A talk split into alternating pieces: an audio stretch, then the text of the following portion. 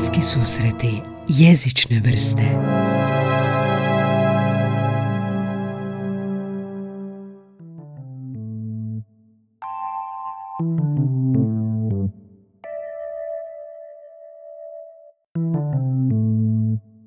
Ok, Anita, kako govore muškarci, a kako govore žene? Pozdrav, lijep pozdrav. Evo, zaista vidim da ste iskreni kad ste rekli da idete u in media stres. To tako zvuči jednostavno pitanje, jel? Da. a zapravo je jako složeno i ovaj, zahtjevno za odgovoriti. E, muškarci i žene e, govore, čini se istraživanja mnoga, su to empirijski ovaj, potvrđivala, ili donekle e, potvrđivala na donekle različit način. Sad na prvoj, teško je ovako mi u akademskoj zajednici kad govorimo, jako je teško govoriti generalno bez da se oslonimo na neku točnu teorijsku podlogu ili da znamo s čim točno komuniciramo. ali evo, ako možemo e, se nasloniti recimo na 70. godine, sredinu 70. godina 20. stoljeća, sa Robin Lakeoff i sa početkom te priče, mislim na njezinu knjigu iz 75. Language and Woman's Place, u kojoj ona mnoge te razlike navodi, pa kaže da zapravo muškarci govore više asertivno, da žene daleko više koriste ona jeka pitanja, tag questions mhm. na engleskom, da se daleko više ajmo uvjetno reći, ispričavaju uh, ili na određeni način ublažuju uh, eufemizmima, raznim okružuju svoje izjave, uh, da koriste pristojniji registar i da zapravo um, viš, bliže standardu, ajmo reći, gramatički korektniji i tako dalje. Mhm. Mnogi su i u puno smislova s pravom cijeli niz kritika takvom pristupu istraživanja rodnih razlika u jezičnoj upotrebi e, adresirali e, iz više razloga. To je sad jedna velika priča, ja ću pokušati kratko. E, prva, činilo se mnogima da tu postoji jedna cirkularnost i da zapravo takav tretman ženskog govora ima jednu, jedan, hajmo sta, reći, startno, startno polazište deficitarnosti. mm Kao da je svakako riječ o muškom uh, idiomu kao standardu i uh, mjeri se, gleda, promatra, sluša. U konkretnom slučaju ženski izričaj kao u ovom ili onom smislu deficitaran. Mhm. E, s druge strane, sam naglasak na razlike je iz suvremenijih perspektiva zadnjih 15-20 godina naglašavao da zapravo unutar akademskog diskursa takav pristup e, još e, pomaže podebljati i reproducirati tu rodnu razliku, što se nije činilo poželjno. Mhm. S treće strane, možda možda se uvažavalo to da zapravo e, Robin Lakeoff je zaista opisivala. I u tome smislu e, ja mislim da je danas vrlo vrijedan doprinos već tih 40 skoro 50 godina, gotovo pa zlatni standard u polazištima za ovakva istraživanja i prepoznaje se u tom njezinom radu ajmo reći, ta jedna i feministička, dio te feminističke borbe e, zapravo za e, nekako punopravni ili ravnopravni e, diskurs mhm. što se tiče ljudi općenito. Mhm. Tako da, kako da zaključim, iako je to razbacano, ali malo ste si sami krivi kad ste tako pitanje odmah postavili, a to je da su naravno ovakvim pristupima možda zasluženo adresirane te e, e, kritike za preveliku generalizaciju, mhm. jer je e, ta jako naglašena binarnost, kako govore muškarci, kako žene, jel, uvijek nekim dijelom, nekad većim, nekad manjim, naglašava unutar grupne sličnosti i umanjuje mnoge međugrupne, i međugrupne sličnosti e, ponekad u nekim slučajevima mogu biti veće od nekih unutar grupnih mm sličnosti, ali se čini kao da se naglašava to da je sličnost unutra, da je razlika izvana, a znamo danas zapravo sa cijelim nizom vrlo specifičnih istraživačkih pristupa da trebamo vrlo pažljivo konceptualizirati i operacionalizirati svoje istraživačke instrumente i ovaj, zapravo se truditi vrlo pažljivo reći kako govori. Znamo da recimo u uh, rodno uh, nepomiješanim skupinama je veći naglasak jel? i više se može primijetiti ta razlika nego u miješanim, rodno mhm. miješanim skupinama. Ovo što ste zadnje rekli mi je pomoglo malo više shvatiti. Idem svesti ovo sve na vrlo neke osnovne razine. I ovo što ste sad zadnje rekli, to ću, zadnje ću doći do toga. Um, govorimo li, um, možete li kao prvo dati one primjere što ste rekli eufemizme, u onim tag questions, možete li malo dati neki primjer da malo približimo koje su to razlike u govoru, po najviše govorimo o govoru muškaraca i žena, pa ćemo onda se baviti detaljnije. Evo, mogu naravno dati cijeli niz takvih primjera, da ja to sad ne govorim ni toliko na pamet. uh Evo, ovoga, uh, Lekov će reći, uh, žene će govoriti rijeđe, rijeđe će uh, prekidati. Jako će često u konverzaciji pokazivati da slušaju korištenjem tih minimalnih odgovora. Mm, mm da, mm, višim tonom, ali tiše Aha. će govoriti. E, mislim, mislim da e, čini mi se, e, vjerujem da bi bilo, vjerojatno je, bi recimo bile jel, uh ilustracije za ove toning down mhm, strategije uh ili ova super pristojnost primjerice. Ne znam, bi li bilo u redu kada bih rekla ili biste li zamjerili kada bismo, oprostite, mnogo isprika, jel? uh To su čak ovaj, bila istraživanja i za pisani uh, uh, izričaj recimo uh, članaka u akademskom diskursu jel, takvih jel, distancing strategija, jel, mhm. vjerujem činim vjerojatno ili ovo oprostite, htjela sam pitati, htjela sam reći, jel? Uh-huh.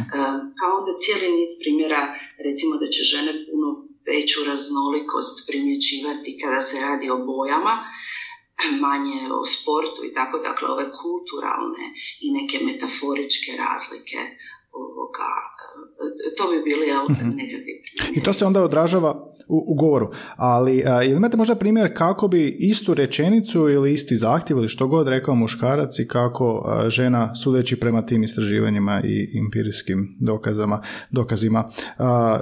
ili imamo primjer za istu rečenicu a, s muške, muškog diskursa i sa ženskog? Ne znam koliko je u redu, znate, ta literatura je dominantna na engleskom jeziku, da ja mm ne prevodim, ili ok? Možete na engleskom, da pače. Evo recimo dati primjer, kaže ovoga rečenica Oh dear, you've put ice cream into the fridge again. Ili ovaj kaže Damn, you've put the ice cream into the fridge again. Mm-hmm. Jel, Ovaj drugi je muški, jel? Ona nije baš, e, vidite, skroz jednaka i imate neke oh dear, oh dear spada u ove ne neutralne izričaje, takvih ima i mnoštvo pridjeva karakteristično, naravno i nekakvi glagovi i tako dalje. Recimo pridjevi sa dražesno, ljubko, izvrsno će se rijeđe naći u muškom izričaju, da pače u, izraženo patriarhalnim kulturama često će se izbjegavati kao možda e, ona mjesta koja bi umanjila maskulinost, jel? Kao, što ne, kao što neće odjenuti e, ružičastu suknjicu, iako žena zapravo može odjenuti klasično djelo s kravatom, a možda i dalje izgledati feminino, neka ta zamjena izričaja, evo recimo i u izričaju mode, da se čisto se, šire semiotički izrazim, e, neće biti tako polivalentna, neće moći tako mobilno e, se šaltati između uh različitih izričaja, dok u žena će to biti veća mogućnost, dakle kao da vidite, nekima, nekima bi to možda paradoksalno zvučalo, da, je tu veća sloboda ili mhm. veća mobilnost. Um, a i vidite i ove sitne sa, sa intonacijom koja je uzlazna da. puno češće u ženskom govoru jer traži potvrdu, traži odobrenje, kao i take questions, zar ne? Nije li tako? Slažeš li se? Pa će i ta onda, ako nije eksplicirano pitanje, uzlaznom intonacijom na taj način tražiti kao neku ovjeru, potvrdu. Da, ovako kako ste vi pročitali mi se činilo kao da je muški ljut, a kao da je žena uh, oh, iznenađena sam. Jel to je ta razlika u intonaciji ili, je, jel ima tu te razlike uopće? Sad je ovo već upisivanje nekakvog e, zamišljenog e, emocionalnog prethodnog e, stanja ovih mm naših idealtipiziranih govornika. To, ako sam poručila, nije bilo namjeravano, mm nije poanta ovoga. A da li se to iščitati? Isti, mislim, povezano je, ne može, ne može postojati jel da, ovaj sadržaj bez tog emocionalnog dijela. Je li to povezano? Jel... Mhm. To, je, to može biti povezano na, ne kao izravna indeks, indeksiranost ili na indeksikalnost, ali kao posredna svakako može. Dakle, to je jedna želja da se manje uh, izlažu konfliktima, da je više te suradljivosti, uh, dogovorljivosti i tako dalje, manje asertivnosti. U tom smislu ona može i sa tim uh, brižnošću, emocionalnošću i tako dalje biti u sekundarnom smislu mhm. indeksirana mm-hmm. kao ženska, pa ovdje može ispast da je ona bila pomirljiviji, on kao da je ljud, a zapravo uh, nije, nije nužno. Uh-huh. Je li bilo još nešto? Tražite još nešto ili možemo dalje? Uh, ovo mi je zanimljivo, uh, zanimljivo mi je, uh, to je bilo koje godine? 75. izdano? Da, ona je već to u obliku jednom kraćem 73. objavila i to je obliku koji danas uglavnom čitamo 75. izašlo, da. Uh-huh. Jel se to mijenja, odnosno kroz godine, rekli ste skoro 50 godina, što se uočava u tim promjenama od onda do danas? Uočava li se išta ili su to nekako uh, opći zaključci uh, diskursu neizmijenjeni, nepromijenjeni, postoje li nova istraživanja i koje je vaše iskustvo s tim kroz godine? Pa dosta se toga zapravo promijenilo, e, usložili su se, gledajte, danas e, se odnos roda i jezika jako interdisciplinarno istražuje, mislim i, i, i unutar disciplina posebno, ali je tematika zaista vrlo E, multi ili transdisciplinarna, vidjet ćemo ne samo u lingvistici, sociolingvistici, nego antropologiji, etnologiji, kulturalnim studijima, feminističkim istraživanjima medija, rodnim studijima, interakcijskoj recimo sociolingvistici, sociologiji jezika, pa onda još osim pobrojavanja ovog disciplina, različitost pristupa čak unutar discipline zna biti jel, veća, veća nego što je možda između nekih disciplina, ako uzmete u obzir recimo diskurzivni, etnografski, etnometodološki pristup, fenomenološki pristup ili pak s druge strane ovaj, pozitivistički, eksperimentalni. Znači, jako se usložila, to je definitivno promjena. Jel? Mhm. A, s druge strane, mi znamo da je jezik dinamičan jel? Mhm.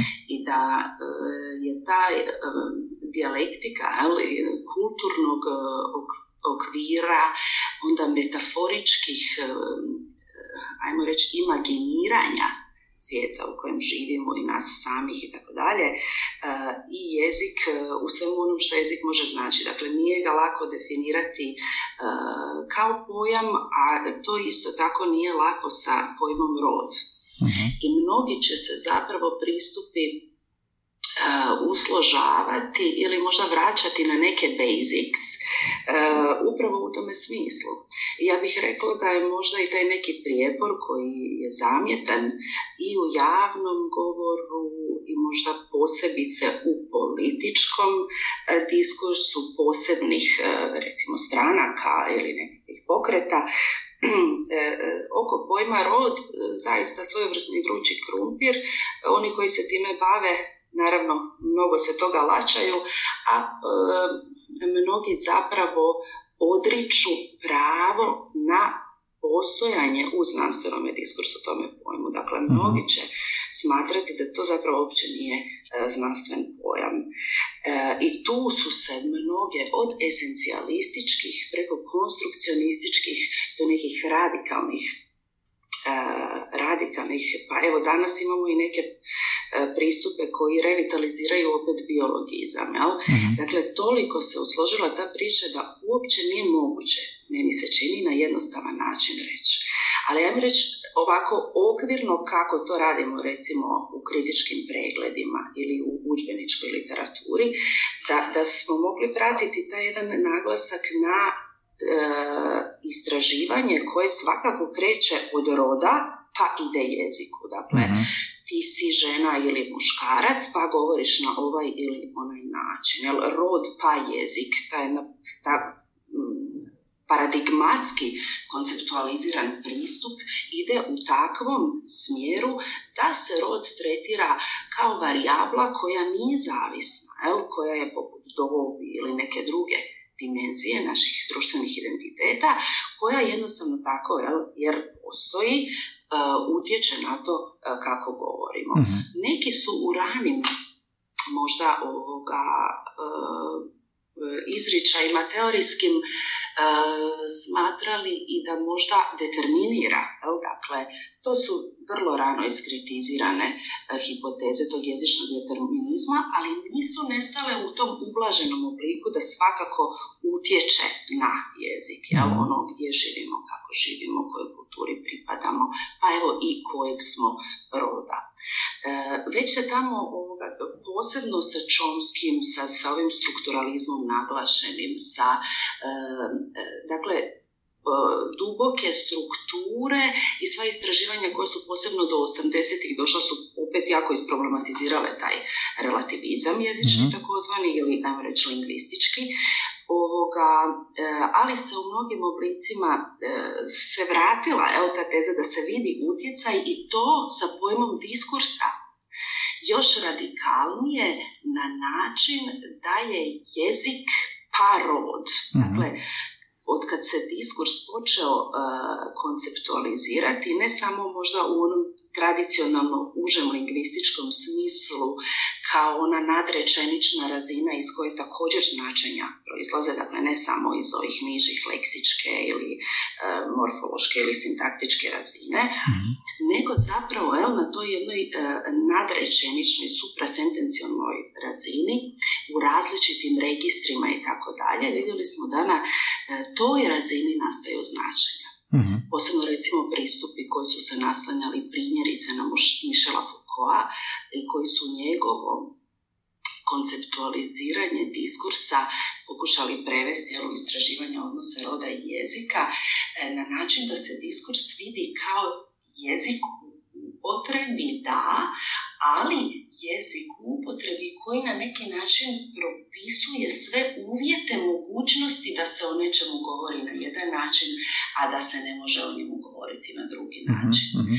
I tu je to bilo radikalna zapravo prekretnica, zaokret paradigma iz ovoga, dakle, rod pa jezik prema ovome jezik pa rod, gdje se vidjelo da nije jezik samo zrcalo refleksija jel, tog realiteta kao nekakav no. ventriloquist, trbuhozborac, jel, nego da zapravo aktivno sudjeluje u procesima socijalne konstrukcije. Mm-hmm, jel, da je mhm. to strašno bitan, taj jezik u upotrebi, taj, taj diskurzivni moment, uh, je faktor socijalne konstrukcije, mm-hmm. konstrukcije društvene zbilje.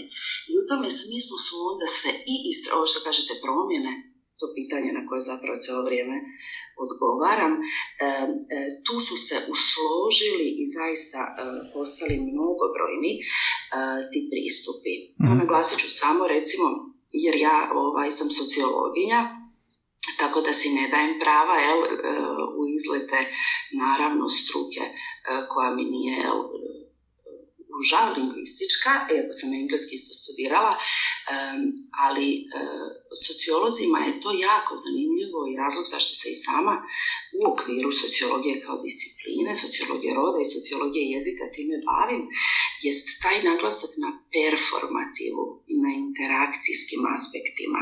Dakle, bez da se recimo nužno pitate što je e, zapravo esencija te razlike, e, naglasak je na izvedbi, na ovom činidbenom aspektu koji zapravo, e, kad gledate iz te perspektive, e, strašno, e, moćno sudjeluje u mnogim procesima, a recimo dodatno zanimljivo za sociologiju što sudjeluje u procesima koji potvrđuju odnose društvene nejednakosti. Mhm. Pa evo, tako je i ovaj recimo kritika za taj naglasak e, na razlikama, pa i rodnim razlikama, pa i razlikama u korištenju jezika. E, isto tako je ovdje dobila jedan empirijski zaokret, a i naglasila se fluidna priroda roda, dakle i ona ovisi o tim društvenim silnicama i također je ispisana silnicama društvene moći Mhm. i istraživanjem toga kako se pripadnost određenoj društvenoj kategoriji, u ovom slučaju rodnoj, reflektira u tome kako se distribuira i alocira različita količina društvene moći. Mhm. Ok, i sad u, u sklopu toga, samo da pokušamo vaše puno više primjera približiti. E, postoje recimo neke isječci govora, isječci e, iz novina e, prije 70 godina kako se pisalo, kako se govorilo i vidimo tu neke značajne razlike, najčešće leksik u govoru, nekako poetičan govor. Ako mi danas rodno gledano u jeziku gledamo nekakav razgovor, diskurs iz 70-ih, 80-ih, 90-ih, 2000-ih, 2010-ih i danas, što ćemo primijeniti? Hoćemo li za neko desetljeće nešto primijetiti kao razliku ili možda ovo što smo navodili empatiju, te question, što god, na kojoj god razini, ili ne može se to podijeliti na vremenske kako reći, zone ili dekade ili nešto tako, gledano kroz povijest. Znam da bih htio doći do nekih konkretnih informacija i znam da je to nemoguće, ali možda u, pogledu razvitka i promjene. Tipa danas smo došli do tih rodnih binarnih rodova i pa ono, mora postojati neki put. Kako je izgledao taj put? Ovoga, jako zanimljivo pitanje. E, zapravo vidim ga kao odlično moguće pitanje za jedan cijeli istraživački projekt od par mhm. godina, da vam budem iskrena, jer i to je pitanje koje bi se trebalo uh, osvrnuti na ovaj ili onaj materijal, je li riječ o novinama, su li to uh, takozvani ženski časopisi, je li to čiklit, uh, je li to ovo ili ono. Uh, ja tako istraživanje nisam radila, ali znamo teze ovoga. Evo, iz, ako mogu, nešto što možda danas je jako prisutno u vidu političke korektnosti, a da mi se čini da je dosta iritantno, evo, ako mi dopustite da, da se na taj način izrazim, e, jer mnogi to vide kao svoju vrstu krizu iskrenosti, kao jednu komplikaciju koja više ni ne sudjeluje, ne komunicira sa e, nekim pravim štofom naših interesa i stvari. E, u tome smislu mnoge se mogu primijeniti, na primjer, pozivi narodno neutralni. Mi kad smo diplomirali na diplomama nam je pisalo da smo sociolog, anglist, antropolog. Sada evo te neke promjene se događaju da se uvažava ili na toj razini. Mhm. E, evo, da pokušamo umaknuti tome da je samo muški oblik neoznačeni, nemarkirani, da se, e, možete recimo mnoge tekstove pročitati u kojima se e, autori koriste ženskom kao generičkom zamjenicom. Mhm. Mnogi tome prigovaraju jer, mislim, ne, tvrde da se ne da pratiti taj jezik. Jel? Šta sad ši? Onda traže antecedenta. Pa ko je taj ši? Na kog se... Pa dok shvate da taj ši želi biti onaj hi koji je bio univerzalno generički za ono everymana, mm onda tu isto bude ovoga zbunjenosti. mm Onda, znači, dolazi, dakle, postoje svakako te pri, e, promjene koje su jako, evo ja ću spomenuti ovdje recimo Lucy Rigaray koja je predstavnica francuskog feminizma, poststrukturalističkog, koja se jako puno jezikom bavila e, i koja ima jednu radikalnu e, dekonstrukcijsku poziciju što se tiče roda i spola, ali ona je recimo se puno bavila tim pokušajima jel? i ovo što danas možemo primijetiti da se mijenjalo, da se pokušava biti oprezniji, da se pokušava manje seksizma i rodne isključivosti činiti i putem jezičnog izražavanja i u akademiji, u medijima, u školama. Evo, studentica je prije nekoliko godina diplomirala na dječjim slikovnicama i gledala je zapravo te promjene koje su se i u nekim vizualnim prikazima, ali i u jezičnom, jel, mhm. na toj mikrorazini mijenjale kako bi se smanjio ulog koječega, pa kažem tako i slikovnica Mhm. u reprodukciju jel, tih i stereotipa, tih odvojenosti, tih e, zapravo reprezentacija e, koje e, smanjuju mogućnost e, za nastupanje te željene društvene Mhm. promjene prema ravnopravnosti. jel.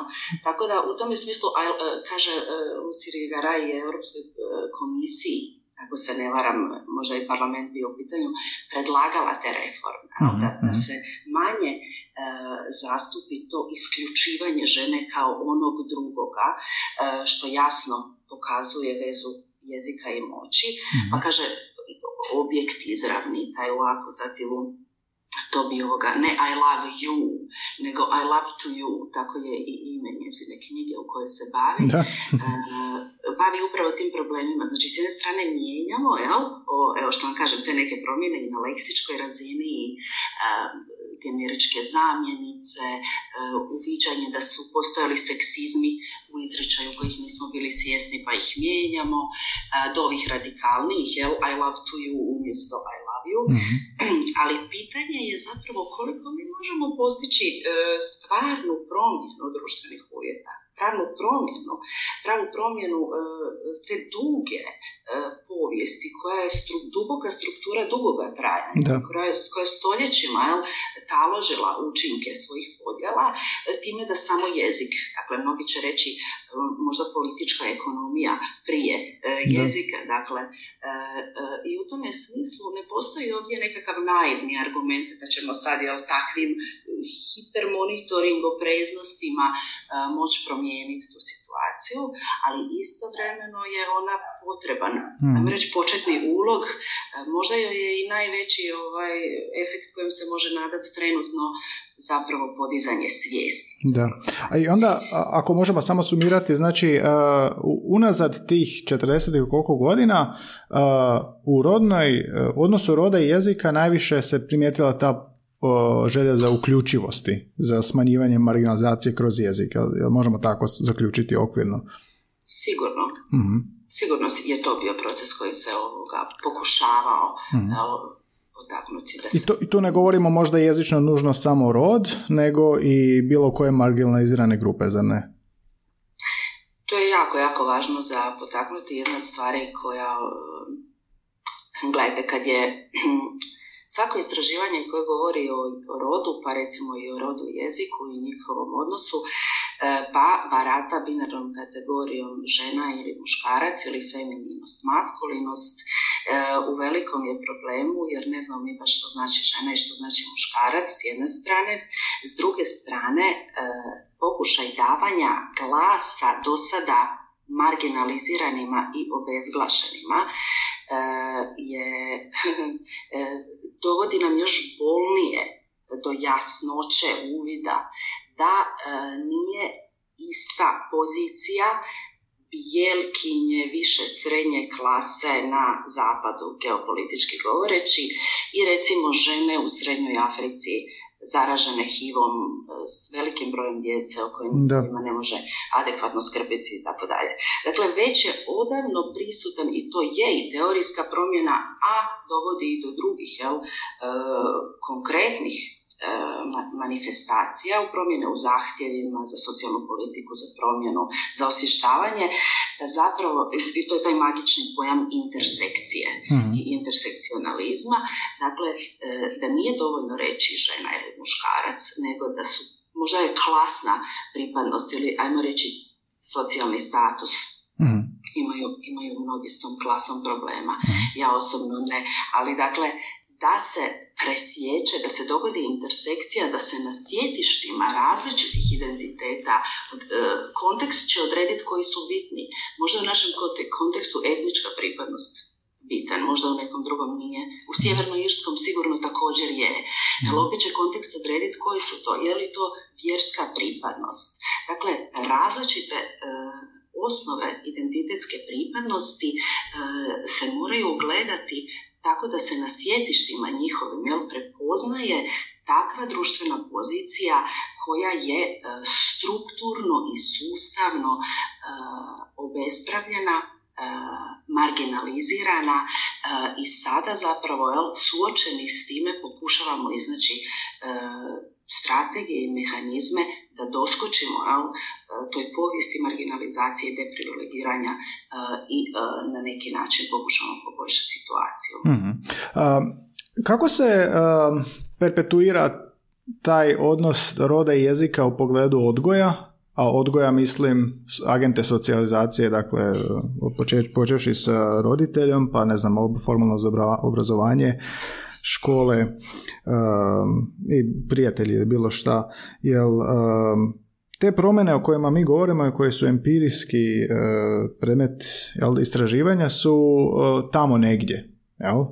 tamo negdje vani, gore, a dok u obitelji, dok sa prijateljima, dok na razini škole, osnovne, možda te promjene zapravo će doći puno kasnije ili, ili ne? Jel sam u krivu? Kako, kako to izgleda kod recimo dijete koje odrasta? Kako vidite promjene kroz te agente socijalizacije? Ta je perspektiva naravno jako bitna e, kada učimo sve socijalne vještine, a pogledu rodne pripadnosti ona se čini dosta teška za argumentirati e, jer je posvuda hm, se nameće e, taj pogled kao da je to prirodna stvar. Od rođenja si muško ili žensko, pa se često jel, e, ne prepoznaje koliko je zapravo taj rod e, potrebno odvajati od spola i koliko zapravo s obzirom na različita društva, kulture i na različite povijesne periode se razlikovala ekspresija te femininosti i maskulinosti i koliko je društvo različito e, normiralo kakva su to očekivanja od žene, kakva su to mm. očekivanja od muškarca. E, sve nas, e, naše materinje, materinje na otačbini jeziku jel, uče naši roditelji i kroz cijeli niz mikrostrategija socijalizacijskih mi ćemo zapravo, bez da smo možda toga svjesni, zapravo sigurno nismo kroz ranu, primarno recimo socijalizaciju toga svjesni, ali učiti cijeli niz jezičnih interakcijskih, i ne samo to, nego reći ću i kognitivnih vještina od najranije dobi. Mhm. I tu će recimo često apeli uh, koji, koji žele govoriti o društvenoj promjeni pozivati na odlazak recimo u vrtiće. Evo i spomenula sam te slikovnice. Imamo jako velik broj zanimljivih istraživanja o, ran, u ranom periodu socijalizacije. Navešću primjer industrije igračaka, koja e, isto tako potiče na različitu e, interesnu e, pa onda socijalizacijsku u smislu te homofilije, dakle toga da se dječaci igraju s dječacima, djevojčice djevojčicama. Ja se evo, ako mogu osobno govoriti, sjećam iz perioda vrtičkog svog sina to koliko su bile zanimljive te šljokice i mašnice i kako oni promatraju tu razliku i istovremeno imaš osjećaj da im je to zapravo e, zabavnije, htjeli bi možda i takav ruksak i takve šlapice. Međutim, ne, ono, no way, to je nešto što svakako nije za dečke i kao da iz prikrajka ili nekad doma žele obući nešto ili možda staviti neku šminku. Dakle, vrlo brzo, vrlo brzo uh, to svakako, to se uči se razlika uči se razlika. Ona nije e, esencijalno biološki zadana. U sociologiji će vam, na primjer, etnometodolozi, na primjer Harold Garfinkel, pokazivati da i u odrasloj dobi prati tu agnezu Janju je ja od zovem, e, koja e, se podvrgava transseksualnoj operaciji, to je cijelom nizu operacija i zapravo sve je to ok, no kako naučiti što znači biti žena i opisuje dnevnički jel, u cijelom nizu i govora i interakcijskih situacija koliko je zapravo dug proces učenja roda. Mm. Ovo je sad neka druga socijalizacija. E, ako mogu u socijalizacijskom smislu još onda spomenuti da komplementiramo ovu priču, jer ne radi se samo o primarnoj e, i ovoj najranijem ulasku u društveni i kulturni svijet, e, postoje i druge primjerice radno mjesto, jel, ove kasnije sekundarne socijalizacije i za sve nas mi rijetko što postoji drugo što toliko radimo, toliki broj sati u danu i koliko nas zapravo naše struke socijaliziraju. I znamo da još uvijek na tržištu rada primjećujemo veliki ovaj, takozvanu el, segmentaciju, manje se danas o segregaciji govori, jel, jer teško i, i, nije ona više posrijedi, ali svakako vidimo da neka područja su e, e, takva da su zastupljeni i muškarci, u nekima su zastupljeni i mhm, žene, mhm. a naravno da se socijaliziramo i u tome smislu, mhm. ali ovoga, e, ta vrsta jel, reprodukcije danas ipak bih rekla doživljava mnoge promjene. Oni su naravno izraženi u jeziku jer nama je bilo teško naučiti se da kažemo medicinski tehničar, jer ni brat nije ok, iako je sestra i medicinska sestra naravno uvriježena stvar kao i teta u vrtiću, da, Da. I da ne govorim, u visokom obrazovanju ima velik, e, velik broj takvih primjera. Ali e, gledajte, još ću reći, čak i u onim područjima u kojima su izrazito empirijski govoreći nadzastupljene žene, primjerice prosvjeta, posebno što su niže razine obrazovanja, to je veća zastupljenost žena. Mhm. E, opet, e, kada dođete do visokih razina upravljanja, tu nije riječ o nadzastupljenosti žena. Dakle, većinom će biti učiteljice i nastavnice, recimo u osnovnoj školi, ali će većinom e, ravnatelji biti jel, na čelima mhm, tih mhm. škola. To je ta fenomenologija staklenog stropa o kojoj često govorim. Znači, legislativu zaista imamo već dosta dug period, čini se da nema prepreka, da zaista ostvarimo mm jel, te neke dimenzije ravnopravnosti, ali puno su otporniji ovi kulturni čimbenici kojima daleko dulje treba jel, mm.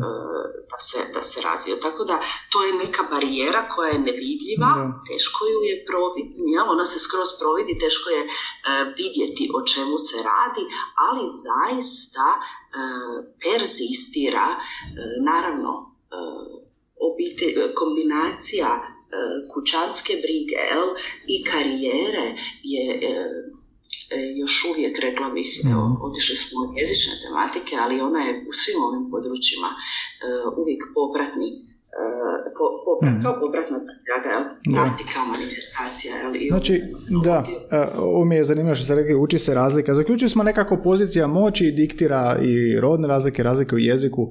Uči se razlika u pogledu uh, rodne ideologije, ali uči li se razlika, odnosno podučava li se razlika u pogledu jezika? Ja bih rekla da je vidite, e, istraživanje toga, te razlike samo na razini parola je jedna stvar i rekli smo da su tu bile neke e, promjene, ali ono na razini langa, e, na razini jedne dublje ovaj, strukture ili jezika kao sustava, pa i kognitivnog sustava, ona se poučava posvuda kao neka vrsta, evo reći ću, nultog kurikuluma, kao skrivenog nastavnog predmeta. U tome smislu ovoga e, i sama činjenica da je jezik takav nas socijalizira u tome smislu. Jel? mm Dakle, za sve ove dimenzije koje smo govorili, leksičke, e, sintaktičke, diskurzivne e, i tako dalje. Neće nitko eksplicite, to se nikad nije radilo o svađi muškaraca ili žena ili o tome da se kaže ti moraš govoriti ovako imamo, naravno mi bi se trebali lingvista stručnjaka da specifičnosti jezične da, vidimo. Evo recimo ja e, sam e, studirala japanski jezik i mogu samo evo prigodno, neću duljiti, reći da je sustav honorifika i sustav razlika jezičnih u tome kako može govoriti i smije govoriti žena, a kako muškarac vrlo, vrlo intenzivno primjetan i zastupljen. Dakle, nije moguće ni početi govoriti. A gledajte, i šire govoreći, uh, ja ću reći reć nešto evo iz epistemološke kritike, ako dozvolite, koja je isto jezično jako bitna. Uh, znanost je doživjela također kritiku iz feminističke teorije na jedan vrlo dobrodošao način koji je danas ugrađen u našu autorefleksiju svijest kad istražujemo, bez da smo politički deklarirani kao feministi, mm-hmm. feministke. Dakle, ono jedno nasljeđe, e, rekla bih, civilizacijsko, jedne zdrave negativno dijalektičke kritike, koja je prepoznala da znanost koja je naravno nastojala ostvariti jasnoću, objektivnost, neutralnost, jer smatrala je da su to bitni stupovi e, iskaza koji sebe ima pravo zvati znanstvenim. mm Međutim, feministička je kritika ovaj, razotkrila da subjekt takvog znanstvenog iskaza koji sebe vidi objektivnim, neutralnim, nepristranim, nikakvim nikakvom rodnom ili drugom intersekcijskom dimenzijom ispisanim, zapravo uopće nije tako neutralan. I da se e, poziciona, ta sprega znanja i moći, jel, impesa iza iskaza, da se glas tog, e, ili su, ajmo reći subjekt e, znanstvenog iskaza ili znanstvene izjave može prepoznati kao bijeli, kao muški, kao zapadni, kao middle class ili upper class i u tome smislu govorimo o takozvanom androcentrizmu, mm zbog kojega možda evo e, žensko pismo, evo kad su pokušali recimo Ellen Sixu i Lucy Rigaray e, razviti dakle pristupe kako onda može govoriti žena, jel? Mhm. Jer ne, nema navlastitosti, e, nema glas navlastiti, nema poziciju s koje bi mogla govoriti, a da konceptualni aparat, dakle svo pojmovlje nije već ispisano u muškocentričnom, u androcentričnom To je postala ta problematika i političke subjektivacije žene, jer što znači feminizam, mnogi su ga recimo u trećem valu htjeli odbaciti jer nema te kategorije žene i one ni nema, jel? Mhm. Doli uvijek u relaciji s tim muškim kao ono drugo, kao ono isključeno uh, i tako dalje, i tako dalje. Mhm. Znači, uh, u tome smislu ne znam jesam odgovorila, to je možda malo da, da, da. Ne, odgovora, mm. ali je svakako i epistemološki, dakle u smislu onog promišljanja što su uvjeti naše spoznaje mm.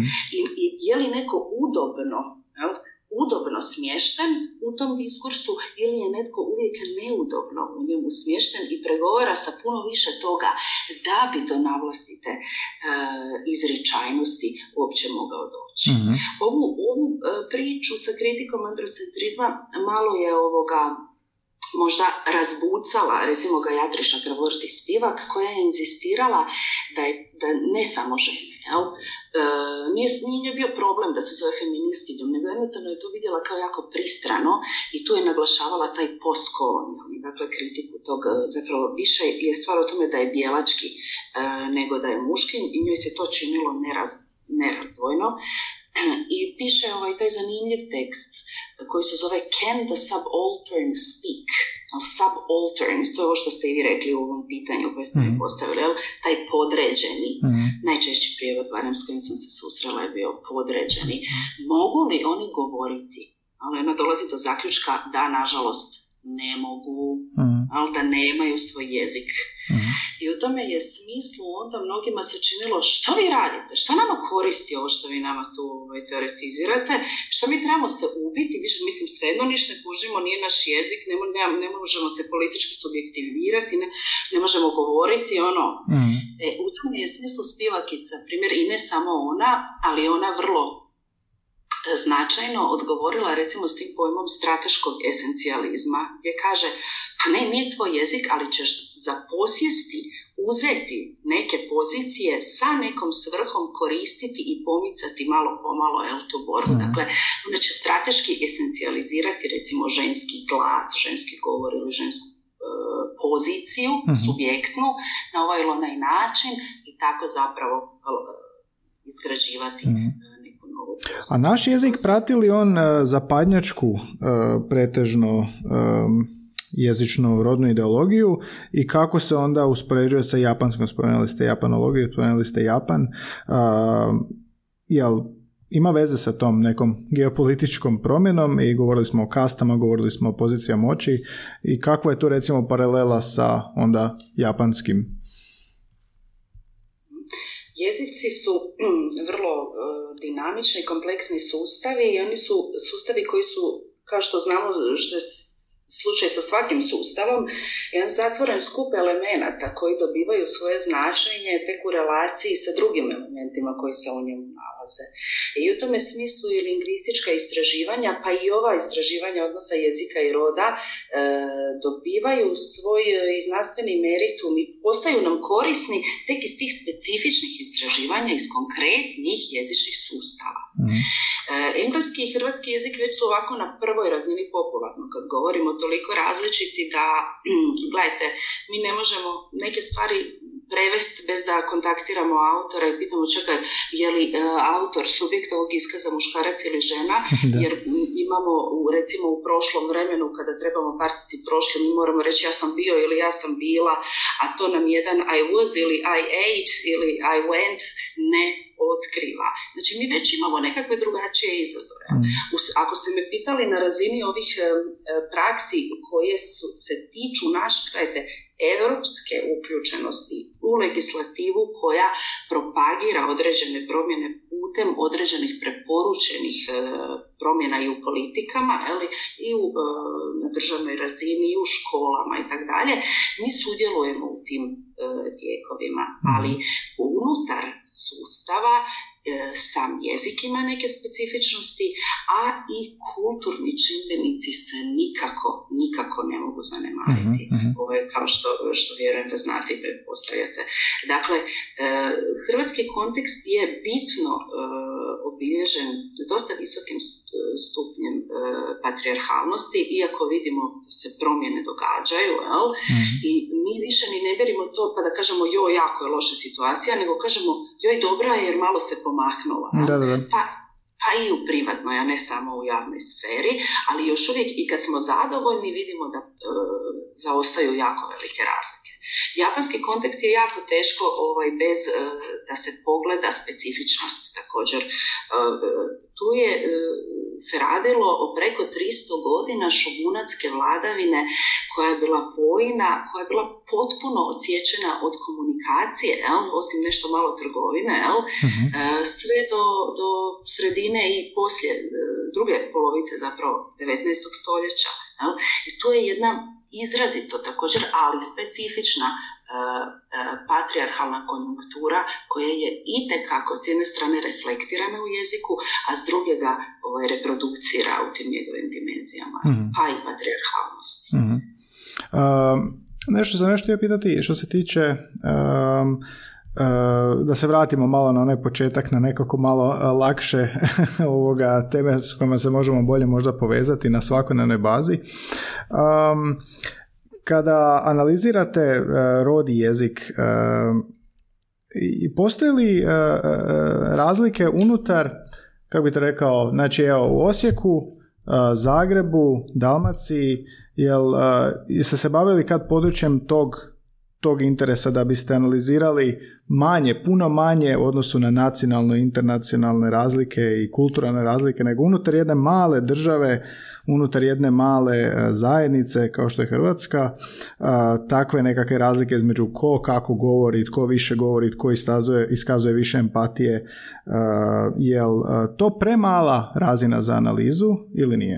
Nema premale razine za analizu. Ako mene pitate ovoga, ona mora samo biti e, relevantna i morate u svojim ciljevima istraživačkim pokazati što time želite ovaj, zapravo čemu doprinijeti.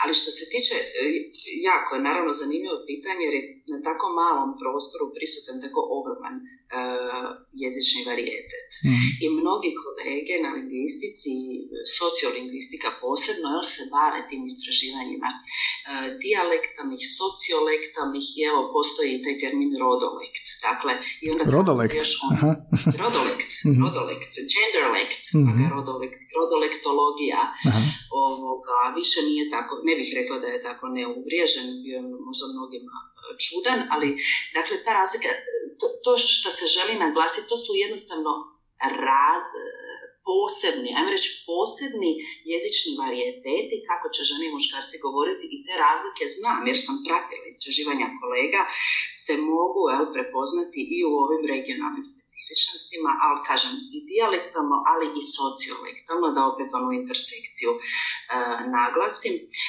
ja osobno sam drugačije radila, ja sam se bavila e, Zagorkinim romanima, romanima Marije Jurić Zagorke i e, tamo analizirala rodni diskurs i to na način da su mi njezini popularni romani koji je prvenstveno za tu žensku publiku pisala bili kao neki dokument svakodnevnog života, o tom životu žena i o tome kako ih je naučila čitati i tako dalje. Znači, mnogi su rekli, evo, je li ovo premala, što pitate, je li to premala jedinica analize ili kakva je ovo tema u sociološkoj? Pa nije, to je fikcija, kako to može biti dokument. Dakle, pokazalo se da je jako potrebno u komunikaciji sa kontekstom čitati što je doprinos i mhm. nekog istraživanja i nečijeg djelovanja. Tako da neki su rekli kako može biti taj Zagorkin roman feminizam kad sve tamo žele se udat njezine ove heroine. Ok, čine se kao ok nakinje jer ono rade i žele biti neovisne i strašno ih ređa kad ih nešto uvjetuju, ali zapravo žudnje njihove leže u tome da dođe taj njihov princ na bijelom konju i da pronađe ljubavnu sreću, uglavnom u bračnom mm, kontekstu. Mm. Ok, osim Gordana i par iznimaka. Znači, gledat to, kritizirati da to nije dio feminističke borbe iz perspektive toga što današnji čitateljici to prenaivno i preneadekvatno i prevaziđeno djeluje, e, promašuje uvidjeti jel, tu e, taj zaokret ka čitateljici u smislu da ona naučila, ona je naučila hrvatsku ženu čitati mm. kroz te romane. Sad sam ja otišla, iako je taj jezik ovdje u, u ovom smislu, znači roda, ona je uvijek rekla borba za oslobođenje žena i i jezika i naroda, jel je bila ista njoj, uvijek je išla bok uz bok i smatrala da se ne mogu jedne bez drugih. Da. Jel, ali ništa nije samo po sebi mala, nedovoljna ili prevelika. U, uvijek je e, izrazito bitno kako se ciljno uh, ocrta projekt, jel, što radite, koji vam je cilj, čemu doprinosite, kojom metodom to se nadate obraditi, ali sve nam je dobro došlo jer je dosta em vrući krumpir tema uh, i, i nisu još ovoga toliko mnogo brojne istraživačke perspektive i istraživački doprinosi u ovom području u našem kontekstu. Uh-huh. U našem kontekstu govoreći hrvatskom ili? Pa u hrvatskom mm. regionalnom također rekla bih da. Mm, regionalnom. A, kako vidimo budućnost, a, mislim, možemo povezati sa sadašnjostim nekim tendencijama, ali a, kako vidite idućih 10, 20, 30 ili 50 godina, u kojem će to smjeru ići? Rod u jeziku, rodna ideologija, povezanost. Hoćemo li ići u smjeru kao što ide politika u ekstremističkom i, i separacijskom i, i crno-bijelom ili vidite neku sve veću uključivost promjenu jezika koju još možda nismo ni iskusili?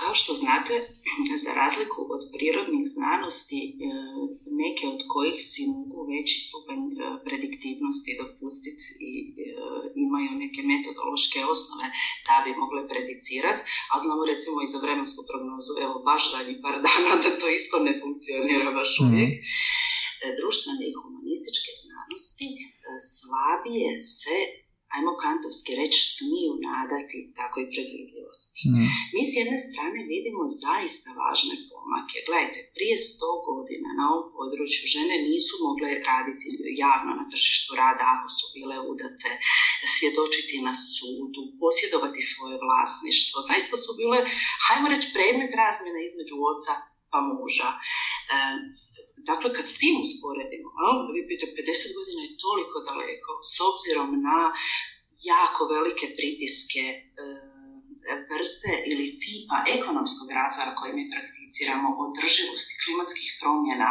nama se onda čini deplasirano, ok, bit će sve super i sa e, ravnopravnošću, jer koliki su pomaci, znanost zaista jest učinila, e, ajmo reći, takve uloge u racionalizaciju da nam je jasno da